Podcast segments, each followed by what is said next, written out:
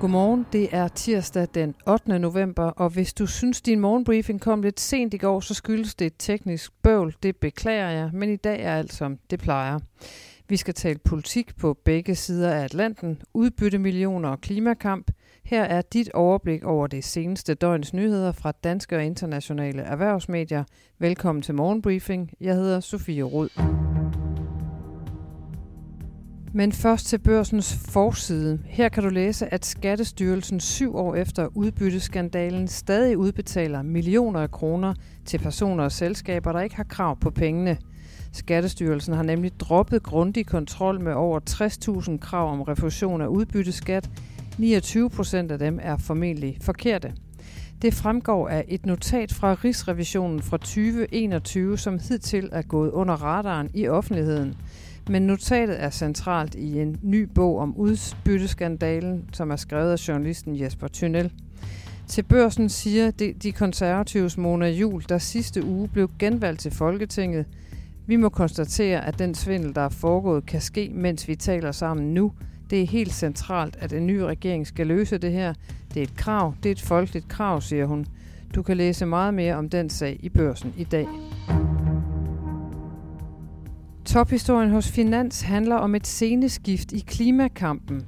Mange danske virksomheder deltager i de kommende dage i klimatopmødet i Ægypten for at vise politikerne, at løsningerne er klar. Og politikere skal kigge i retning af virksomhederne, hvis de vil genfinde troen på, at det kan lade sig gøre at begrænse skaderne fra klimakrisen. Sådan lyder det fra Bo Øksnebjerg. Han er generalsekretær i Verdensnaturfonden i Danmark. Ifølge Øksnebjerg viser store danske og internationale virksomheder langt mere grøn handlekraft end politikerne, og det skriver Finans. Koloplasts topchef Christian Willumsen kan se fragtpriserne falde og også spotprisen på el. Men priserne på råvarer står til et væsentligt løft, og det giver usikkerhed om indtjeningen for indeværende regnskabsår, skriver børsen. I det netop overståede regnskabsår ramte selskabet nogenlunde egne og aktiemarkedets forventninger, ligesom at vækstudsigten på 7-8% for 2022-2023 er i tråd med analytikernes forventning. Men Koloplast skøn for overskudsgraden på 28-30% for indeværende regnskabsår skuffer, det skriver børsen i dag, hvor du kan læse et interview med topchef Christian Willumsen. Som bekendt er regeringsforhandlingerne stadig i fuld gang med fungerende statsminister Mette Frederiksen for bordenden. Hun ønsker, at en ny regering indeholder både blå og røde partier, og derfor dykker børsen i dagens avis ned i, hvor det største røde parti, nemlig Socialdemokratiet, og det største blå parti, Venstre, kan mødes. Før mandagens forhandlinger så blev Jakob Ellemann Jensen, som er Venstres formand, spurgt om S og V nærmer sig hinanden på nogle af de store dagsordner, og han svarede, at det var for tidligt at svare på endnu. Men enige er partierne på en hel del områder. For eksempel så ønsker både V og S at få akut bugt med ventelister på sygehusene. Læs om det og de andre områder, der samler de to partier eller skiller dem. Børsen har en flot grafik på den sag i dag. Og lidt mere politik, for hvis du ikke hørte det i aftes, så mistede nye borgerlige mandag et medlem af Folketingsgruppen, nemlig Mette Thiesen, som har været med fra starten og som netop var blevet genvalgt. Hun meldte sig ud af partiet mandag efter en konflikt, hvor hendes kæreste angiveligt har været voldsom over for en ansat i partiet senest på valgnatten. Den historie står også på borsen.dk. Der var et par amerikanske tech-aktier, der trak lidt opmærksomhed mandag aften, herunder Tesla, som lukkede nede med 5%, ikke på grund af egen præstation, men på grund af ejer Elon Musks trakasserier i Twitter. Twitter er nemlig presset af, at flere store annoncører overvejer at trække sig fra det sociale medie, og nu frygter investorerne i Tesla, at det vil kunne tvinge Musk til at sælge ud af sine aktier. Teslas aktie er nu på det laveste niveau i mere end et år. Lige under 200 dollar per styk koster den. For hårdt prøvet Meta, som jo er Facebooks moderselskab, så gik det stik modsat mandag. I weekenden så skrev Wall Street Journal, at Meta er på vej ind i en af de største fyringsrunder hos tech-selskaberne nogensinde, og det sendte mandag den aktie op med 6,5 procent. I tech-sektoren steg også Microsoft mandag med 2,9 procent. Du kan følge med i aktierne på borsen.dk Investor.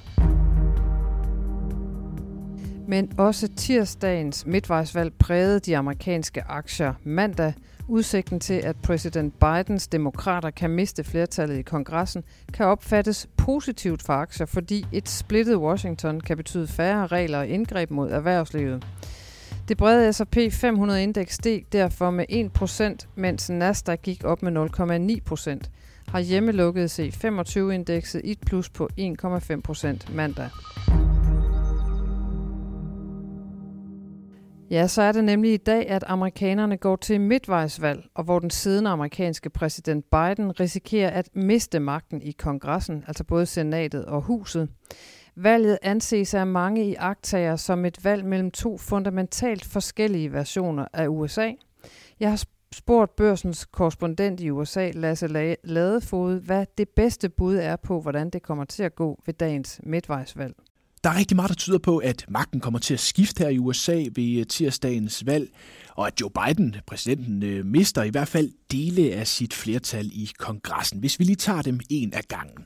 Republikanerne de står i nærmest alle målingerne til at tage en øh, stor sejr i repræsentanternes hus, men så er der mere spænding om senatet. Her kan det i princippet gå begge veje, men her hælder målingerne i hvert fald de seneste par dage til, at republikanerne også kan overtage flertallet der.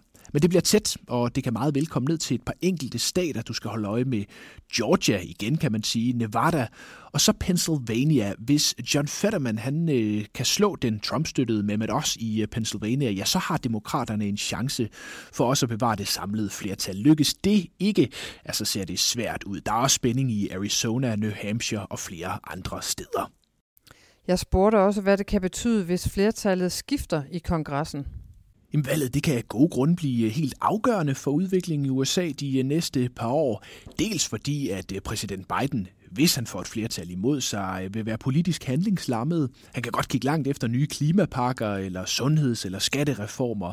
Og hvis han også mister flertallet i senatet, ja, så kan han heller ikke få godkendt føderale dommere, da det ventes, at øh, republikanerne vil gøre alt, hvad de kan for at øh, blokere for dem. Det kan også være i de årlige budgetforhandlinger, eller når man skal forhandle om gældsloftet, som man så det i 2011 under præsident Obama. Han fik jo også øh, ved det første midtvejsvalg, han var op i, et flertal imod sig. Ja, til sidst så er der også en øh, underliggende bekymring for selve demokratiets tilstand i USA. Det er noget særligt demokraterne har slået på her øh, til sidst i øh, valgkampen. Det er sådan, at størstedelen af de republikanske kandidater, 370 ifølge New York Times kandidater til både Huset, senatet, guvernørposter og lokale parlamenter i staterne, ja, de hører til øh, de republikanere, som ikke anerkender valgresultatet fra 2020. Og mange af dem anerkender altså ikke Joe Biden som øh, legitim præsident, da de mener, der var tale om valgsvindel. Og hvis de bliver valgt, så er det ikke øh, meget svært at forudse, hvad det kan betyde for valget i 2024. Hvis for eksempel øh, Trump stiller op igen, hvilket man venter, og skulle tabe, jamen så er spørgsmålet, om de her republikanere vil forsøge at obstruere valget og valgresultatet med alt, hvad det kan medføre af uro. Så der er masser på spil, både politisk og øh, demokratisk ved øh, tirsdagens valg her i øh, USA. Ja, det sagde altså børsens korrespondent i USA, Lasse Ladefode. Det var, hvad jeg havde til dig her til morgen, men morgenbriefing er tilbage igen i morgen tidlig, så for nu er der blot tilbage og ønske dig en dejlig tirsdag.